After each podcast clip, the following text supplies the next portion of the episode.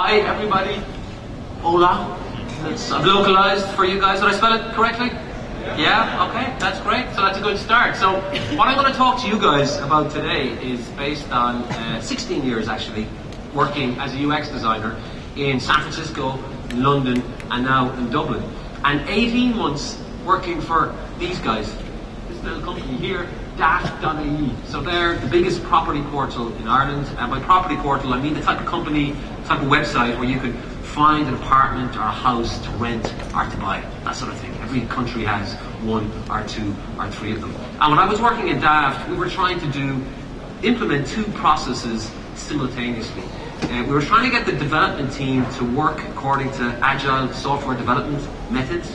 And as I was the product guy and I'm a UX guy, we were I was the product manager. We were also trying to, to do UX and to make both of those things work together. Essentially, what we were trying to do was lean UX. And as I was immersing myself in all things lean and lean startup and lean UX and agile, I kind of realized that all those things bore an uncanny resemblance to this Auftrags tactic, or Auftrags tactic. And this was a, a, a German military command philosophy. And, and just like agile and lean are different ways of making software, Auftrag tactics was a different way of commanding troops on the battlefield. And it emphasized things like speed and agility and decision making and independent thinking. All the things that we talk about when we talk about lean and agile. And this presentation is about what we can learn from the generals that founded or devised this radical approach. But before we get into it, I'm going to show you a short video from uh, a short clip from a film I'm sure most of you guys have seen before.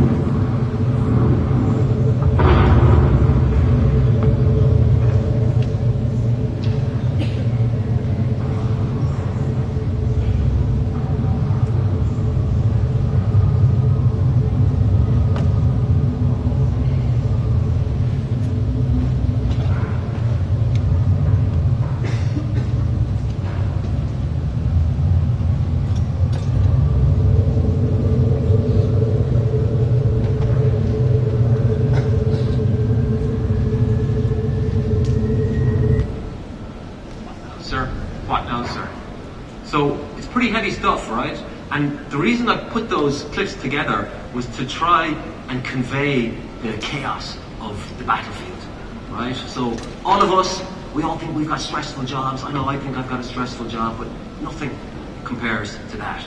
And it, as it zooms in on Tom Hanks, the actor there, it really emphasizes the fear and the pressure and the strain that those guys were under right? It's taking everything that he's got just to pull himself together and put on his helmet, right? And what he doesn't seem like capable of doing at that moment is remembering the specific details of a detailed plan. Now, what was in the plan? What am I supposed to do next? What do the generals back in London want me to do now, now that this has happened? Right? He just doesn't seem capable of remembering all that stuff. Yet that's exactly what traditional armies ask their soldiers to do all the time in situations like is remember lots of details from big, elaborate plans. And asking soldiers to follow a plan under those circumstances was an unnecessary burden that hindered their performance. And in contrast, the German army that they were fighting against over the years had evolved a much more flexible approach. They didn't have to follow a detailed plan. They were just given a mission and they were allowed to use their own initiative and their own decision making to figure out the best way of achieving that mission, right? And, and this freed up the soldiers, right? It unshackled the soldiers and it had a radical effect on the performance of the German army, right? They became really flexible uh, uh, and agile. And the Israeli army, the Israeli army of the 1940s up until the 1970s, they also followed a similar approach. And military historians would say that those two armies, the Israeli Defense Forces and the German Army of the Second World War, were the most effective fighting forces of the 20th century. And the, the, the, the roots of this approach that they took go back, it goes back to the, the Prussian army of the 19th century. And there was a general there, uh, uh, who we'll talk about in a little while, who was basically, what he was trying to do is he was trying to implement Lean UX with his troops back in the 1860s and 70s. And this talk is about what we can learn from that long dead general who died about 120 years ago. So first, just a little bit of background and a little bit of history. What was Prussia and where was Prussia? So this is modern day Europe. That's modern day Germany. And Prussia, about the middle of the, the 19th century, was here, right? It changed a bit. It was very similar to uh, uh, uh, the situation Israel finds itself in now. It was a small country whose borders changed a bit over the years, surrounded by much larger states that were often quite aggressive. Back in these days, before Germany was unified, it was made up of a lot of small states and duchies and grand duchies and little kingdoms and independent cities. And Prussia was the was the most dominant of all of those because it was good at waging war. Right? Waging war was really important in those days because the big powers like France and Spain and England and Russia, they used Central Europe as their battlefield. A lot of wars being waged over and back and over and back. And the Prussians managed to survive and to thrive because they were good at waging war. Right? Because of their military success. It was a military state and the military dominated culture. And this is how they waged war back in those days. Right? So there was a general, this guy here, and he had command and control over the army. And he had a plan right, for the battle, and when events deviated from the plan, he would issue instructions as to what the soldiers should do next. So, as the general, there is instructions. He's giving the instructions to these guys, this guy here, who's going to go up to the front and tell these guys here what they should do next. Right? But what often happened was that the general was way behind the lines. Right? He was leading from the rear.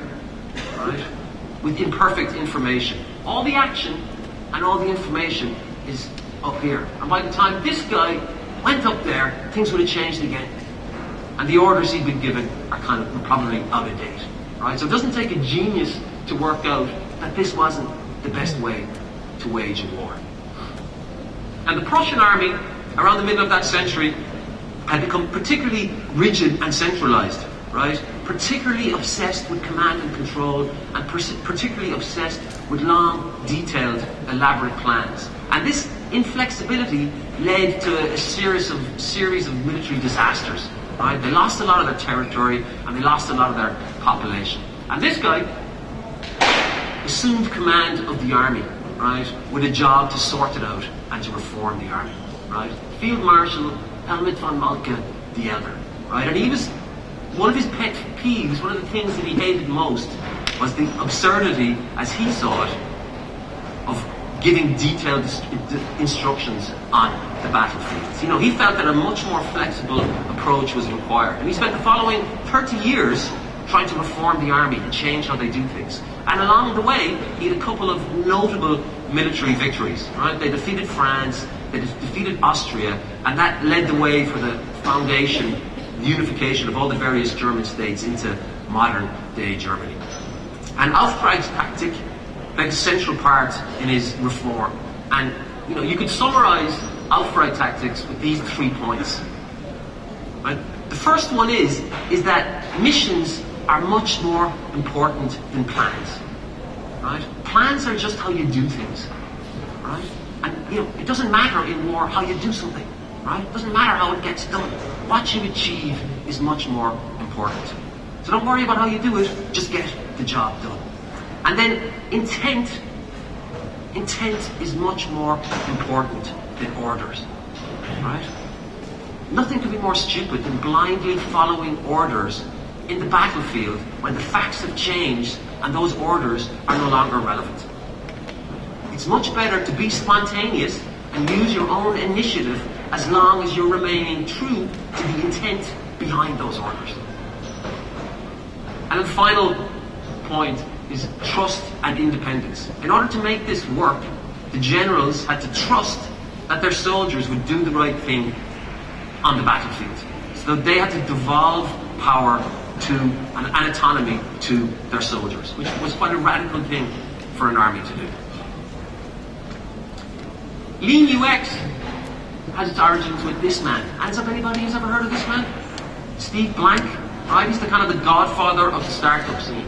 And, you know, I'm sure anybody here who's got a startup has followed his blog or read his famous book, The Four Steps to, to, to the Epiphany. And one of his disciples, Eric, Eric Ries, wrote the book called The Lean Startup. And The Lean Startup spawned the movement of Lean UX and a whole pile of other books as well. And the premise behind the Lean Startup is that the classic approach that startups take to developing products, right, is full of risk and potential waste. Right? This is how it's often typically done. Startup would do some research and then it would spend some time designing, building, testing, and launching the product. And the whole thing might take 12 months. And the risk is, it's only here, once you release the product to your customers, that you find out if you built the right product or not. So you could spend 12 months building your product and then to find out that we built the wrong thing. And that's a really risky approach. And Steve said that there was two things that you could do to minimize the risk. Right? The first one is, is that it shouldn't be a linear approach, one step after the other, after the other. It should be an iterative approach instead. You do your research, you build the product, and then when you launch it to customers, you're in the perfect position, right, to do more research. You've got real customers using a real product. It's a product, so you can start the cycle all over again. It's called continuous deployment. And if you've got an app in the App Store or software as a service product, that's the world that you live in. And the second thing he said that could be done to improve this process is process is don't take a year to do it. Don't take a year to go through the first cycle. Your goal is to get something in front of your customers as quickly as possible and learn from it and then iterate and try and make improvements. And to keep on doing that until you get it right. And you might get through four iterations, for example, or more in one year. And if you find out after three months that you built the entire, you know, you built the wrong thing completely, that's too bad, right? But at least you saved yourself nine more months of wasted effort. And if you find out after three months, right, that you kind of built the right thing, but it's not fully right, well, that's great. Now you're in a situation where you've got much more time and resources and energy to fix and improve things. Right? A lot of it is about minimizing risk. Right? In fact, the whole thing is about minimizing risk. I read an interview with the guy who wrote the Lean UX book, and he said the whole book is about minimizing risk, except that risk minimization didn't make for a very sexy book title. And I borrowed this example from uh, uh, the Intercom blog, right? That just illustrates the riskiness and the, the less risky approach that you could take, right? So let's just imagine that you were getting married, right? And you were making your own wedding cake. And there was two approaches you could take to, to take to, to building that cake. You could start off, right? Approach one would be you could make a base, right? Make the base and make the various layers of the cake. And then you could make the icing, right? Put that in between the various layers, and then you could, uh, make the filling, put that in between the various layers, and then you could make the icing. And on the morning of your wedding, the cake would be ready. But the risk would be that there'd be a lot of unknowns, right? You wouldn't know, for example, if the cake tasted well. You wouldn't know if the flavour of the icing and the flavour of the filling and the flavour of the base all worked together well, for example, right? And you wouldn't be certain of the settings that you'd, need to put into the, to the oven. How long should we cook it for? What would the temperature be? So you'd only know once you cut open the cake on the night of your big day if it worked or not. An alternative approach would be to do this. Start off by building a cupcake, right? And that would answer a lot of those unknown questions, right? Do the flavors work together? Right? Do the filling and the base work or do they coagulate and make things messy? And then you could build a small cake and you could work out what settings you need to have in the, the oven, how long you put it in for, what the temperature, temperature should be. And then finally you could build your wedding cake. Both approaches get you to the same place at the same time, but the second approach is much less risky because you've got a lot of feedback and a lot more confidence along the way. And, you know, lean and agile are very similar. They go hand in hand. That agile development tries to minimize these risks as well. And if you're working in an agile environment, you could be doing multiple releases, not just a year, but multiple releases every month or every couple of months. And Lean UX was a reaction to this, right? The guys who wrote the book were trying to work out how do we fit our sometimes long-winded UX process into a two or three week design sprint. Because in the UX world, we would generally like to take our time. You know, a couple of months to do some research and think about it, a couple of months to do some design and think about it, and so on. How are you going to fit that into a two or three week agile sprint, right? So something had to give and something had to change. And at the start of his book, Jeff Gothelf kind of maps out principles behind Lean UX. And three of those principles are as follows, right? Working software is much more valuable than a big deliverable, right? You don't get any feedback from a big deliverable, but you do get lots of feedback from real software being used by real customers. The second thing he says is that collaboration is much more valuable than negotiation, right? So don't come up with a solution and then try and negotiate with your clients or your stakeholders and say, this is a great solution, right? Do some horse trading and haggling. Well, if you don't like this feature of the solution, then we've got to keep this one in, right? It's such a waste of effort. Why don't you actually collaborate with those customers, collaborate with those stakeholders to come up with a solution in the first place? It's a much more effective approach. And the third thing he said was that responding to change is much more valuable than following plans. Right? Don't just slavishly follow the plan. Right? The plan in itself isn't valuable.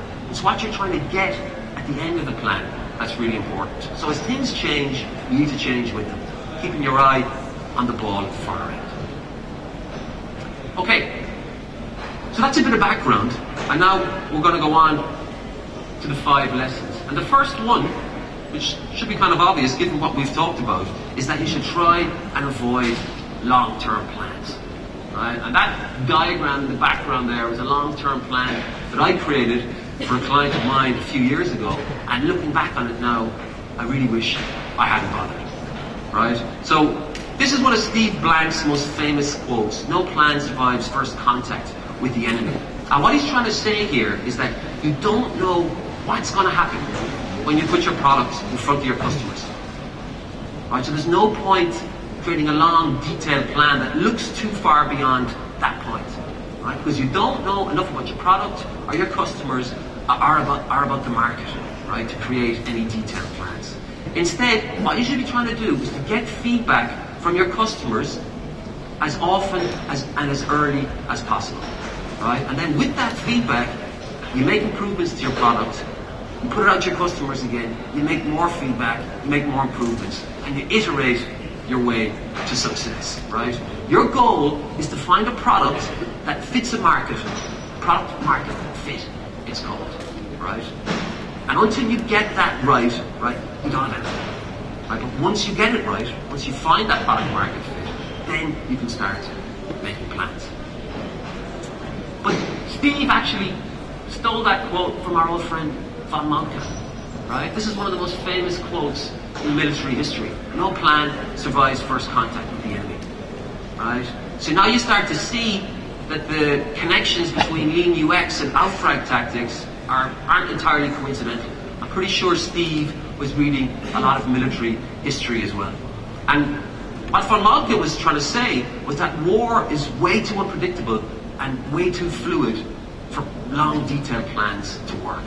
Right? They usually become irrelevant as soon as you hit the battlefield. And what he said is a much better thing to do is to focus on the mission instead. Right? Focus on the mission. This is what we're trying to achieve. You know, we want to take the hill at dawn, for example. And by all means, create a plan, but it's just a short plan. Right? To get your logistics in place, to mobilize the troops, and then to make sure that you're engaging the enemy in the best possible way. Right? But after this point, here, you have no idea what's going to happen. So don't plan beyond that point. Right? What you're hoping for is that your superior training and your decision making and your flexibility are going to win out. Right? You're just going to improvise your way to success. And in Lean UX, in the Lean Startup, is very similar proposition. Right? Don't try and figure everything out in advance. Right? It's not possible. You want to set an objective, set a mission, and then test the waters as quickly as possible. Come up with the first iteration of your product, put it out to your customers. Right? You don't know what's going to happen after that point. And essentially what you're doing is you're iterating and you're improvising your way towards your mission, right? Trying to figure everything out in advance just doesn't really work. So the first lesson right, we can learn from von Moltke is as, is, is, is as follows, right? If you see a long, detailed plan, right, you should question it, right? And if you're creating a long, detailed plan, you should question yourself. Right? Much better to focus on smaller, more iterative plans. Second lesson is to define a mission. Right? JFK famously said that he wanted to put a man on the moon by the end of the decade. Right? And that mobilized an entire country. Right? Because it's simple and easy to understand. Right? Missions have a clarity that plans don't. Okay? If JFK in that famous speech was talking about the plan instead of the mission, he'd have been talking about things like this. Right? Propulsion systems and gravity wells and hard landing systems and escape velocity and atmospheric re-entry techniques. Right? And nobody would be mobilized by that because they'd all be bored stiff listening to them. Right? Something about plans, not alone are they boring, but they're detailed and they're complicated and they're hard to remember. Right? Which is totally different to missions. Right? But so often, right, traditional armies ask their soldiers to memorize a detailed plan. And when the American Army was invading North Africa in 1942, their field manual, their plan, was as big as the Sears Roebuck, Roebuck shopping catalogue. Right? And that's what the catalogue looked like. That's what these guys were trying to memorize as they were going into battle. The German Army, by comparison, and it's worth noting that when Germany was unified, right, the old Prussian army became the German army. And when they were invading France in 1940, one of the commanders of one of their armies, Kurt Zeitzler, these were the instructions that he gave to his guys. He said, Gentlemen, I demand that your divisions completely cross the German borders, right? completely cross the Belgian borders, completely cross the River Meuse. I don't care how you do it. That's entirely up to you. And that was it. That was the entire plan that these guys had. Right? And it turned out to be a very successful campaign. They started on the 10th of May, right? They arrived in Paris on the 14th of June, unopposed, right? And the French surrendered on the 22nd of June, right? In six weeks, they completed their mission. And that was the sum total of their plan. So, some of the most successful startups have been successful because they focused on a mission, not because they followed a long, detailed plan, right? So Dropbox right? Is the poster boy of the, of the lean startup movement, right? And they had a mission, make it incredibly easy to share, store, and sync files with 100% reliability. Spotify, hands up anybody here who uses Spotify? Like, Everybody, another really successful startup, right? They also had a mission, right? All the music in all the world on all devices all the time. Right? When they were starting off Spotify, they didn't know that version 3.8.9.12 or whatever it is now was going to look exactly like it did now. But every iteration of Spotify, right, is created with this mission in mind. Right? So they're iterating their way to success. So the lessons we can learn, right? The second lesson we can learn is that you need to define a mission. Right? And some of us aren't going to be working on grandiose projects to invade France, right? But it, so we wouldn't have missions like invade Belgium or cross the River Meuse, right? But a mission is just another term, right, for defining the problem that your product or the feature in your product is trying to solve. Right? And if your product isn't solving a problem, your feature isn't solving a problem, you really have to question whether it should exist, right? And your focus should be on achieving the mission, not following a plan. Third lesson is about embracing chaos, right? So von Moltke and the Prussians realized that there's two ways you can wage a war, right? You can try and tame the chaos, right, and corral it and control it, which is pointless, right? Or else you can try and exploit the chaos and use it to your advantage.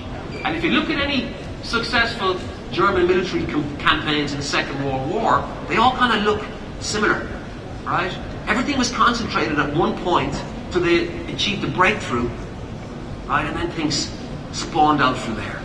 And if you look at the Israeli army, right, and their wars between the 1940s and the 1970s, there was a lot of similar things, right? These deep penetrations into enemy territory, right? And then they'd break things out from there. It's called blitzkrieg, right? Although I'm pretty sure the Israelis didn't use that term, right? And the, the, the, the key term, or the key idea behind blitzkrieg was the Schwerpunkt, right? The focal point. Concentrate all your energy and all your resources on one point, right? Preferably your enemy's point of weak, weakness, and then you achieve a breakthrough. And when you make the breakthrough, you can make hay. Because at that point, you're behind the enemy lines. And there's nothing more chaotic in war than being behind the enemy lines. And the German army and the Israeli army were trained specifically to exploit that chaos. Right? To improvise, to be spontaneous, and to be constantly moving forward. And in the lean startup, it's got a similar approach. Right? You should be doing everything, everything possible. Right? Concentrating all your resources to get product market fit. Right? Because until you have product market fit, you've got nothing. But once you have product market fit, you're golden. And all the opportunities present themselves to you. And in lean UX, again, it's similar. You should be focusing all your efforts on solving the problem, on cracking the nut. And once you've solved the problem, everything else in your project is going to flow a lot smoother. And the chaos that I talked about, right? The chaos that's involved in making software is dealing with all these people. Right? Software is a really messy business, right? Making software is really messy because it involves dealing with other humans. Right? And there's two ways you can you can you can go about it, right? You can try and convince them that your idea and your solution is right. Right? Try and convince them to, to follow your plan, follow your idea. Or else you can actually work with them, right? Actually work with them to solve the problem together. Right? It's called collaboration and it's a much more effective way of working. And this was us doing collaborative design inside and Daft, right? It wasn't just a UX designer standing up in the room telling people this is my idea and isn't it brilliant and shouldn't you follow it? It was all the team. The designers, the developers, the marketers, the QA testers working together to figure out the problem. Right? And it was, it was, it was a great way of working. Right? We talk, we sketch, we do it in a very structured way, and we put the best ideas, the best solutions, and the best decisions up on the wall when we were done. Right? So all the decisions that we made, all the assumptions that we made, right, all the ideas that we had uh, agreed on were up on the wall. And when we were finished doing our problem-solving exercise, it would take about a week. We'd take that paper and we'd stick it up on the wall behind the developers, and we'd say, "That's your spec.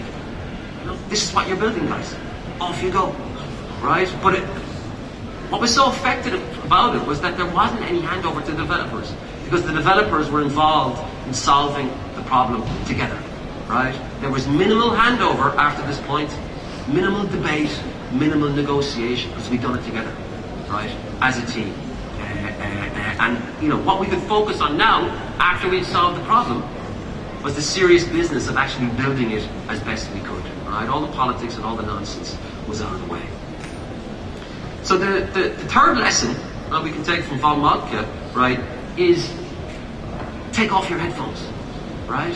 I know, you know, if you're a designer, one of the most enjoyable things about being a designer is you can put on your headphones and you can be working on whatever it is, right? And it's a really enjoyable thing to do, right? But sometimes you've got to take off your headphones and embrace the wider team, right? Harness the collective brain power. If you ask other people to help you solve the problem, you'd be surprised at the results that can come out of it. So number four is this idea that you need to be open to change, right? And flexible-minded.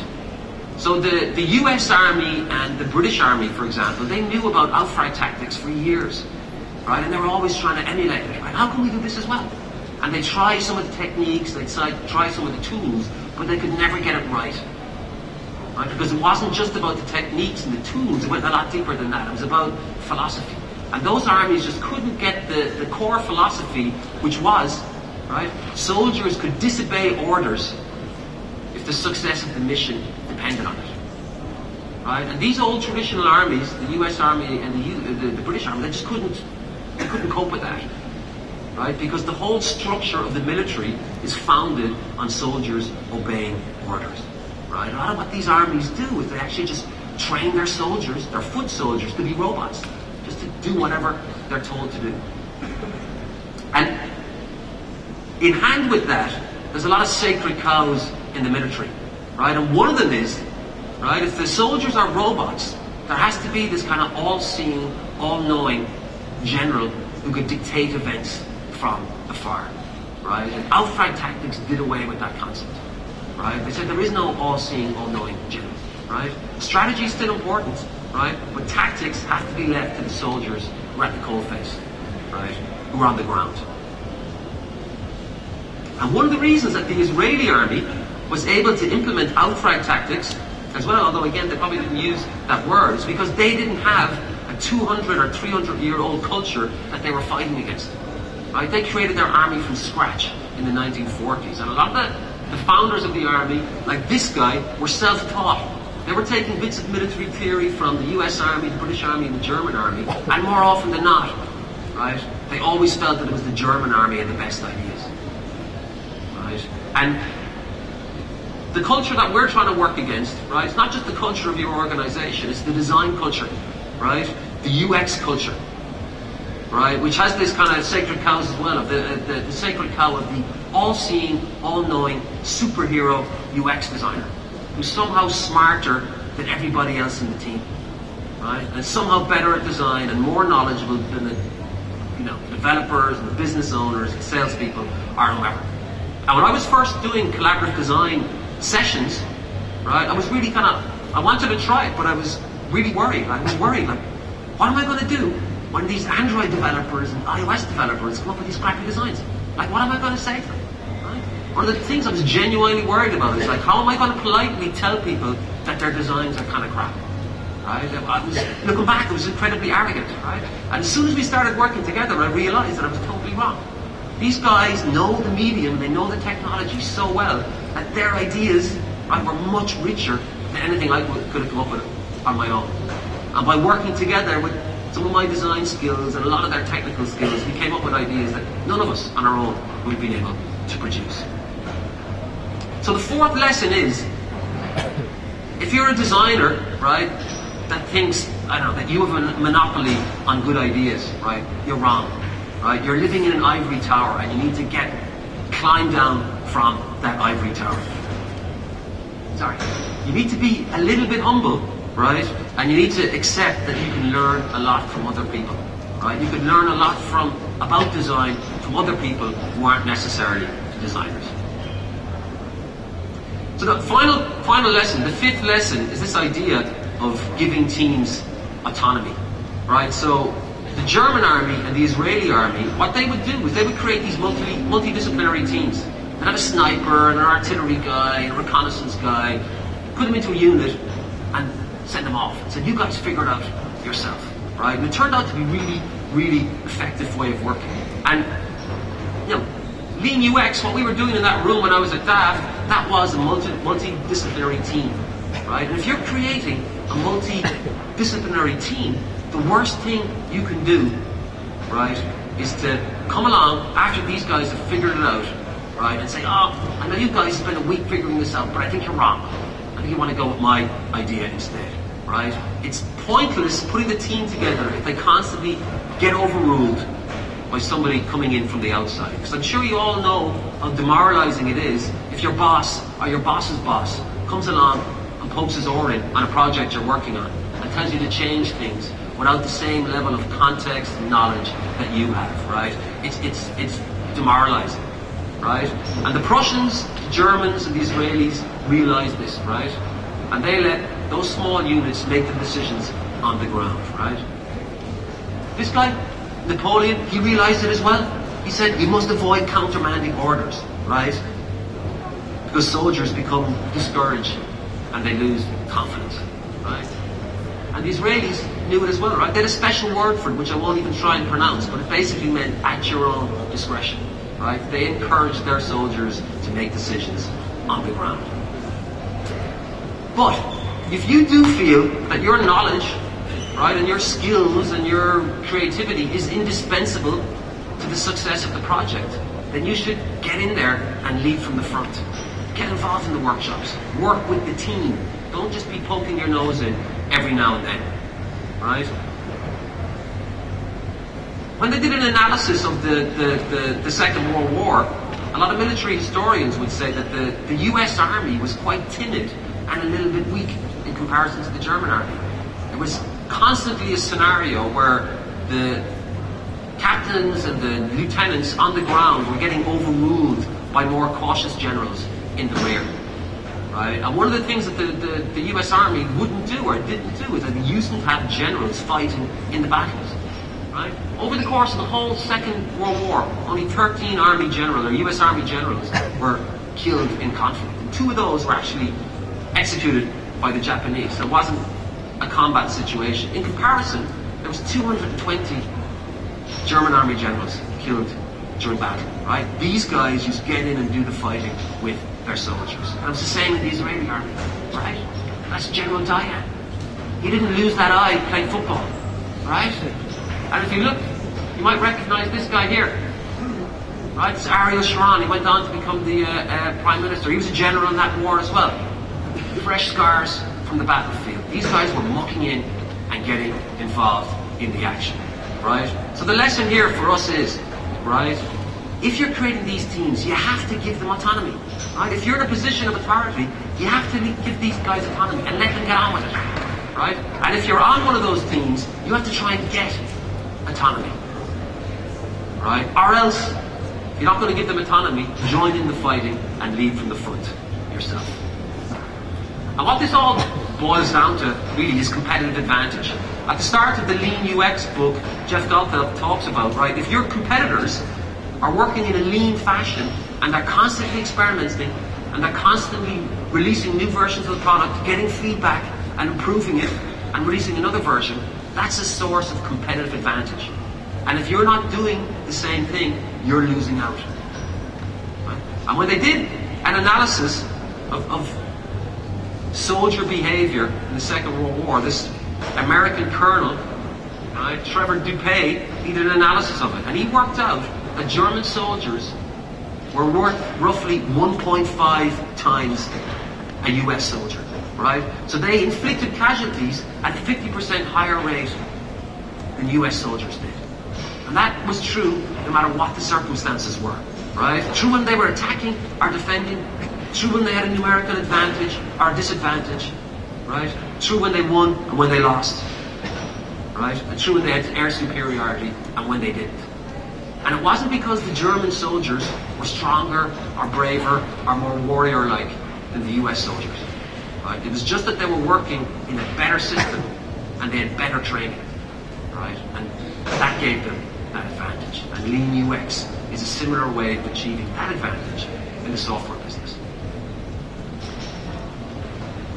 So just to conclude, right, that I suppose this presentation wasn't about the German army, but we talked about them a, a, a fair bit, and that's kind of an obvious question, I'm sure, hanging there, right? If these guys were so good, if this army was so fantastic, right, why did they lose the war? Right? And the answer was because of this guy, right? So we all know that this guy was was a nut, right? But he had a couple of things that were, that were, that were going against him, right? One was that the arc of history tends towards civilization, right? The kind of barbaric, morally corrupt regimes like the Third Reich don't tend to last very long, okay? And these guys only lasted 12 years. They had a particularly short lifespan. But the second thing that was going against this guy was that in December 1941, he took direct control of the army. Right, so he was no longer just the political leader, he became the military leader as well. And there's one thing that dictators like Hitler don't like, and that's independent thinking. Right? They don't want their soldiers to think independently. And over time, he rescinded Auftrag tactics. He rescinded the ability for German soldiers to disobey orders. And what he started to do over time was micromanage his way to military defeat. So that's it, guys. Thanks very much.